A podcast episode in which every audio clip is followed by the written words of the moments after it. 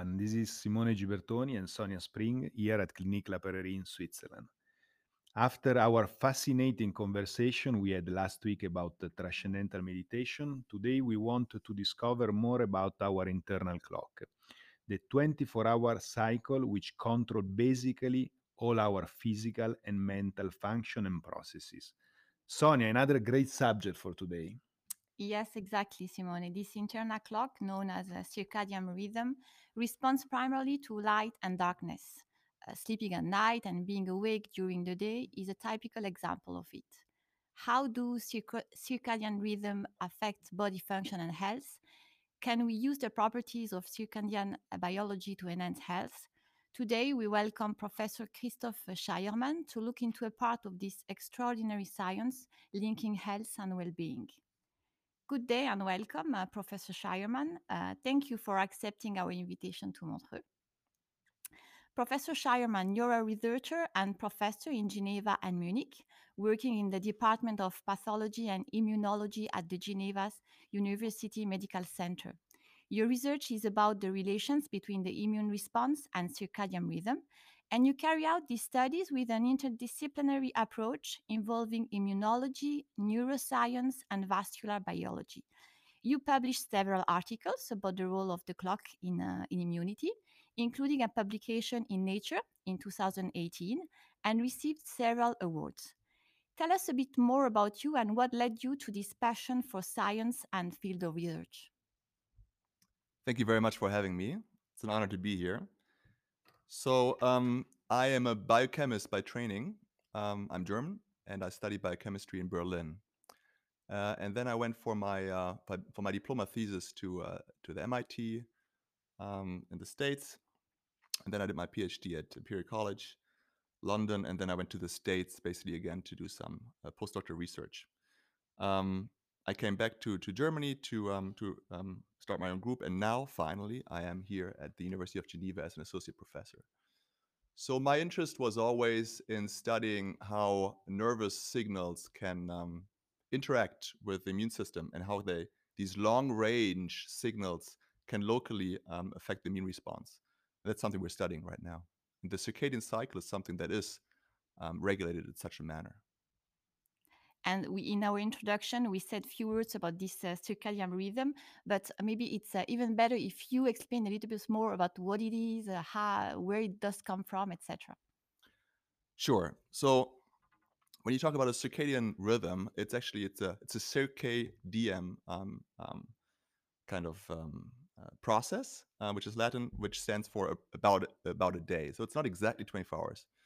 And um, this rhythm is generated by the planet's rotation. Um, and then obviously it's associated with the light dark cycle, but also with um, with uh, changes in temperature. And so these daily rhythms have have, have occurred in almost all life forms on Earth, and they give an, an advantage um, across non-rhythmic um, uh, forms of being, basically. And so these circadian rhythms are driven by biological clocks, which allow organisms to adapt to and anticipate temporal changes in the environment, something that basically recurs all the time, such as the um, daylight change. So thus, these biological clocks are in fact a response at the molecular level, um, something that occurs at the small scale, um, to a cosmological phenomenon. And I think that's very exciting, something that occurs at a very large scale, right? Which is this um, rotation of the planet. And so this uh, mechanism evolved uh, billions of years ago. We don't know exactly when, but it's um, probably occurred to um, separate um, biological incompatible um, processes between the day and the night. For example, you know, oxidative uh, processes, but also metabolic processes. And and so the DNA is something that is very um, sensitive to oxidative changes. And so some of these um, processes would then be better partitioned to uh, times of the day when this uh, these oxidation uh, changes don't occur. So as uh, Simone already said that virtually all aspects of physiology are regulated by internal circadian clocks, including maybe the most obvious, the sleep-wake cycle and the behavior, body temperature, cardiovascular and digestive processes, but also, last but not least, my specialty, um, immune functions. Okay, I see. And you you mentioned actually DNA in uh, in what you you just said. So does it mean that these clocks are in our genes? Exactly. So when we talk about um, circadian clocks, there are so-called circadian clock genes, and these are genetically encoded. And um, in fact, there's in humans even variants of these genes, which give you a phenotype because um, some of these um, mutations can delay the onset or the offset of sleep. I see. And can can a person be more like a day person or a night person? Absolutely. So um, if you talk about um, an early person or an early chronotype, a, a chronotype, as some people say, um, this is what's called a, a lark, and uh, so these people would be more active early in the day. Um, in contrast, there's um, some people that may uh, you know function better in the evening. These are called owls, owls or or late chronotype. These 24-hour cycles dictate much more than just our sleep patterns, impacting even our immunity, you said, also our moods and behaviors. How is this clock working in our body? So in the circadian system of mammals, clocks normally tick in line with the rhythmically occurring light dark cycle, right? Light is processed by the eyes and synchronizes rhythms in the brain in an area known as the suprachiasmatic nucleus. This is the nucleus that sits above the optic chiasm. However, circadian clocks are not only found in the brain, but in all major organs and tissues, and even mature cell types of the body. The normal circadian synchrony of cells and tissues outside the brain is maintained by a complex network involving nerve signaling, secretion of hormones such as um, corticosteroids, glucocorticoids, cortisol in, in humans, and metabolic cues. And these latter ones are, are driven by rhythmic eating behavior, for example. And this is interesting um, because while light is the major orchestrator of these rhythms for some tissues, such as the brain, in the liver, which is the main metabolic organ of the, the body, um, this tissue is more sensitive to rhythmic food intake. What's important to note is that organisms that are in sync with their rhythmic environment are known to maintain a better fitness. And disruption by abnormal lighting or feeding schedules, or due to genetic mutation of circadian timing genes, can induce pathological changes. In support of this, human lifestyles that disrupt this inherent si- timing system that I just discussed, for example, frequent jet lags uh, due to cross continental traveling, um, this can um, result in, uh, in a chronic out of sync behavior. And this is associated with increased risk um, of pathologies such as cancer, metabolic disorders, but also cardiovascular and cerebrovascular diseases. And this is important um, because many human inflammatory diseases exhibit also rhythmicity in these pathologies, including, for example, and most famous, myocardial infarction, asthma, but also um, rheumatoid arthritis. We now know that multiple aspects of immune functions are under the direct control of the circadian clockwork. For example, the migration of immune cells from the blood to different organs is highly rhythmic. Also, the interactions between an organism and pathogen, for example, is rhythmic, as well as the activation of different branches of the immune system. And these are um, called the innate and the adaptive immune system. So it is now apparent that circadian signals operate as a gatekeeping mechanism to control the magnitude of immune responses in a very powerful time of day manner. More importantly, which is important, I think, also for the clientele here, an in sync lifestyle with a rhythmic environment may be used in a preventive manner to reduce or even avoid specific inflammatory diseases. Dr. Scheiermann, I love the link that you made between the biological clock that exists at our DNA level, uh, but is also reflected on a cosmological level. Now, let's talk a little bit more about uh, the immune system. With the COVID, uh, that's, of course, is the hot subject of the year. Everybody's talking about the immune system. And you also told me last time we met a fascinating story about the vaccine and studies that you're doing between uh, the circadian rhythm and the vaccine and the vaccination time. First of all, can you tell me more about circadian rhythm related to the immune system? So, in the immune system, many factors show the circadian rhythm. Maybe the most obvious uh, are these daily changes that we see in blood leukocyte counts. Yeah? For example, during, during sleep, these cells are normally more present in blood than during the times of activity. And uh, we can harvest and harness this, um, these oscillations to try to design better times for, as you just mentioned, vaccination therapies. For example, you could imagine that the number of white blood cells at a given tissue and then the migration to other tissues would be highly time of day dependent. And you could use this to then vaccinate at the proper time to basically enhance the, the endogenous response.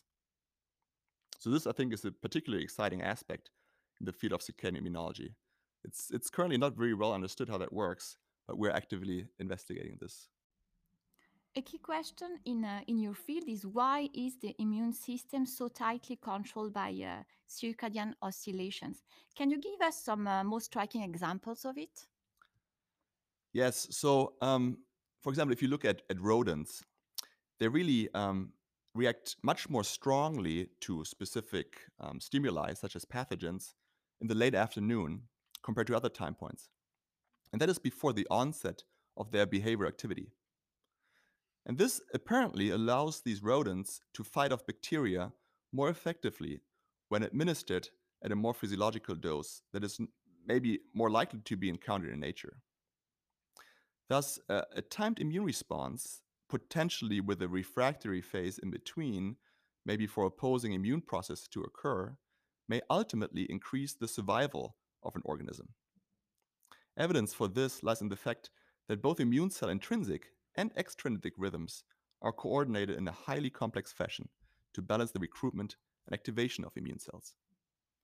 And what does uh, this tell us about our lifestyle? How can we influence this rhythm with our behavior? So, I talked earlier about chronic jet lag, um, which uh, could stem, for example, from frequent transcontinental travel. And this has been associated with an increased incidence of cancer, but also inflammatory diseases, such as uh, psoriasis and irritable bowel syndrome. So I think it's evident that work schedules that are out of sync with our usual rhythmic behavior are a major concern for society. Together, experimental studies and clinical data corroborate the notion that a healthy intact clock is necessary to regulate immune homeostasis and to help prevent the development of immune disorders. One obvious way to enforce this with our behavior would be to reduce chronic jet lag by trying potentially to be active when it is light outside and sleep when it's dark outside. I would like to go back to the immune system and ask you, um, maybe even giving some tips uh, to our listener. Uh, can we say then that the immune system is heavily influenced by the time of the day? Absolutely, absolutely.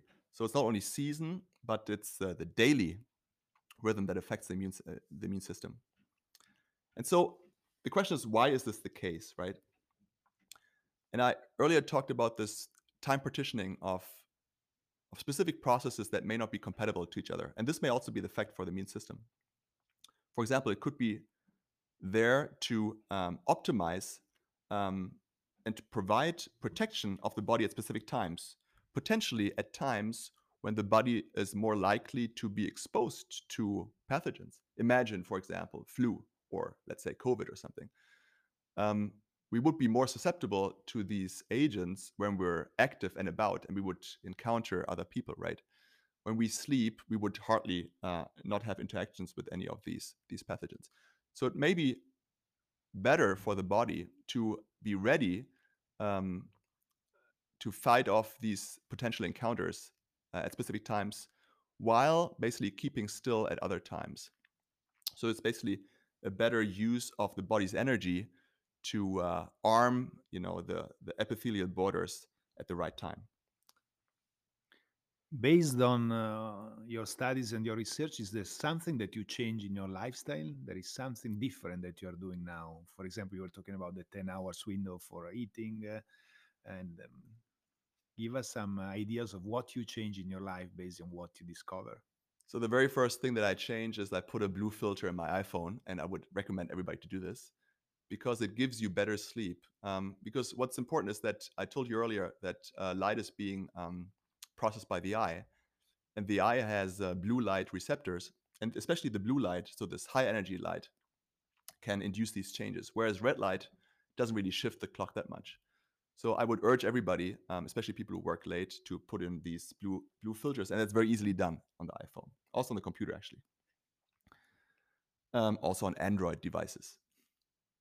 Secondly, which is tougher to Im- implement, I, I, give you that, is this uh, window of food intake, because 10 hours seems like a long time, but it's actually not. Yeah, imagine you wake up and you you you have food at you know 7 a.m. or so, then you need to stop eating at 5 p.m. Yeah? So it's pretty tough, but in rodents, again, it has been shown that uh, um, rodents that re- receive the same amount of calories, but either they eat it during the active phase or they eat it during their sleeping phase, basically. So they have to get up to eat. They become much fatter when they eat their calories during the time when they shouldn't. Yeah? you can see this also in in in, uh, in in the general public in humans. So I think this is something that is fascinating, the topic, directly relevant to us, a bit harder to implement. Listen, I've been fascinated by your research. You have uh, research and studied in the most important university in the world. Has there been uh, once one uh, discovery that you made that make you say, "Wow, this is completely unexpected to me"? Well, I was initially interested in um, in in solving, you know, how white blood cells get to specific organs, but then haphazardly stumbled, which often is the case, um, uh, over a, um, a, finding that uh, changed my my course of uh, of my research, namely that molecules that were important in maybe this uh, leukocyte or white blood cell trafficking were also important in in governing um, the integrity of peripheral nerves. And this kind of brought me to this um, to this this very I think exciting field of circadian biology because I told you earlier that um, also nerves can can regulate um, via long ra- long range and long distance um, signals the local immune response, and so for me that was an eye opening moment, and uh, that's the reason why I'm where I am right now. So we see that really lifestyle and uh, circadian clocks are uh, very much uh, interconnected. And how about medical conditions? Are they also relating to uh, to these uh, biological clocks? Absolutely. Um, so so this clock um, continues to be critical not only in steady state conditions, but also um, it regulates inflammation once a disease is established. Yeah. For example, you may have heard of uh, a nocturnal component, nocturnal component of asthma, where the symptoms show um, exacerbations in the early mornings. Or, for example, patients that suffer from rheumatoid arthritis often report increased joint stiffness and pain in the early morning. So, these periods of increased symptoms correlate with peaks of disease markers, indicating that these phenomena are not simply a consequence of sleep itself, for example, which is caused by limited movement and altered breathing patterns, right? So, given the wide range of effects of the circadian clock on immune function, it's not surprising that in a chronic setting, there are rhythmic fluctuations in inflammatory pathways, which are sufficient to cause physiological effects. Our current understanding of these interactions is very limited, of course, but it is clearly important that we gain deeper knowledge, as this is likely to lead to novel treatment options. And professor, we speak uh, often about day, night when we speak about these uh, these internal clocks. And um, can we also link it to uh, seasons? Absolutely. So um, I think that's a fascinating aspect, which takes unfortunately a lot of time to study. But um, there are not only these diurnal oscillations, so these daily oscillations, but there's also seasonal components to this. So, for example, there's emerging evidence um, that circulating immune cells are under seasonal control. And um, the question is, what is the relevance of this? Um, you may know right now we're in the just a little bit before the flu season. Um, and so there's obviously certain diseases that occur at certain times of the year. And this is thought to be the result of a combination of increased prevalence of these respiratory viral infections. And COVID would also be a good example for this. Uh, and this could also be, although, to lifestyle changes during the colder month because we spend more time indoors, which would um, increase the contact time with other people. Could also be due to reduced vitamin D levels, uh, but also increased melatonin levels because I already told you that melatonin is a hormone that's being released when it's dark. So I think these examples demonstrate that there may be important seasonal changes in the phasing and the exposure of circadian regulated signals tuned to the environment that can affect our physiology and health. Professor, rejuvenation is really a word that um, we uh, we like uh, at Clinique La Prairie because it's really one of the the target and uh, really the objective that uh, we have in our in our program here in, in Montreux. Um, so I, would like to, to link it with uh, with your topic, and I want to ask you if actually uh, working and using this circadian clock can be a way of rejuvenating or somehow reactivating our own individual immune clock. So I think rejuvenation is a very good term because this actually is probably one of the major things that the circadian clock does, right? Because altered circadian um, rhythms, which occur often in aging, um, then manifest themselves in in aged skin, for example. Yeah, and so the idea would be that uh, you know re uh, resetting that clock and making these these so-called amplitudes stronger and better may in fact um, benefit the whole tissue and so rejuvenate that tissue. So I think that's a it's an active area of research, fascinating. Obviously, that's a challenge um, to target only the clock of that rhythmic response, maybe. Uh, specifically, let's say if we want to talk the, of the immune cell clock, but mm-hmm. also other clocks, while maybe you know leaving the organism as a whole untouched. However, as in aging generally, it seems that the clock is a little bit reduced. It would probably be a, a general benefit um, to to to re-strengthen this oscillation again. You speak about season and of colder month, and we know that actually people uh, often take uh, food supplements, for example, to really face uh, uh, the situation and the issues they may have in uh, in those months. So, is there any any link actually between between these studies and the food supplements? So, in general, of course, um, if you talk about colder um, colder month and season, um, there's always a lack of sunlight and this is often countered or, or aimed to be countered with vitamin D supplements or also with light therapies. And so this is a good way to indirectly and beneficially target the immune system um, because it, over, it increases overall body fitness, right? And it also reduces uh, depression during the darker, uh, colder month. Uh, I talked earlier about melatonin, uh, as this is a darkness inducing um, hormone. And um, this may actually be a good supplement, and I use it also to kind of alleviate the effect that jet lag um, does in the body because it's a sleep signaling and dark signaling hormone. So you can take it in advance when you know basically that you would cross um, time zones. So these treatments are beneficial at times, you know, in increasing overall body fitness. Our growing understanding of how components of the molecular clock interact with critical elements of inflammatory pathways pathways, furthermore, offers the potential for the use of pharmacological agents that target specifically components of the circadian clock. And we could potentially use this as anti inflammatory agents. However, here there lies a challenge because the aim is to produce these very high affinity, high efficacy molecules that ideally only enhance the activity of specific clock proteins. It's difficult, however. Um, recently, a number of tool compounds have been developed that show that in general principle, there could be a benefit of pharmacological modulation of clock proteins on the outcome of inflammatory challenge. For example, this could reduce the burden of atherosclerotic plaques. So I think taken together, the future here in this aspect will, will see the development of novel tools targeting the clock in inflammatory disorders. Thank you, Professor. You made us understand how circadian rhythm rule our physical and mental health and how long-term prospects of uh, this circadian medicine may lead to therapies for the immune response and for many health situations like uh, sleep disorders, mental well-being, or also may be useful for combating negative effects of shift work or, or jet lag. And I think that we can say that as much research is underway in the field of uh, circadian medicine, we may be able one day to use people internal circadian time and combine with your research in important topic get uh, unprecedented implications for individual treatment and diagnosis based on individual circadian clock. It's clear from what you told us that there are potentially incredible implications for individual treatment and personalized medicine.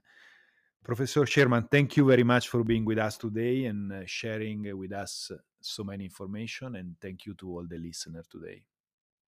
Well, thank you very much for having me. It was a pleasure. Thank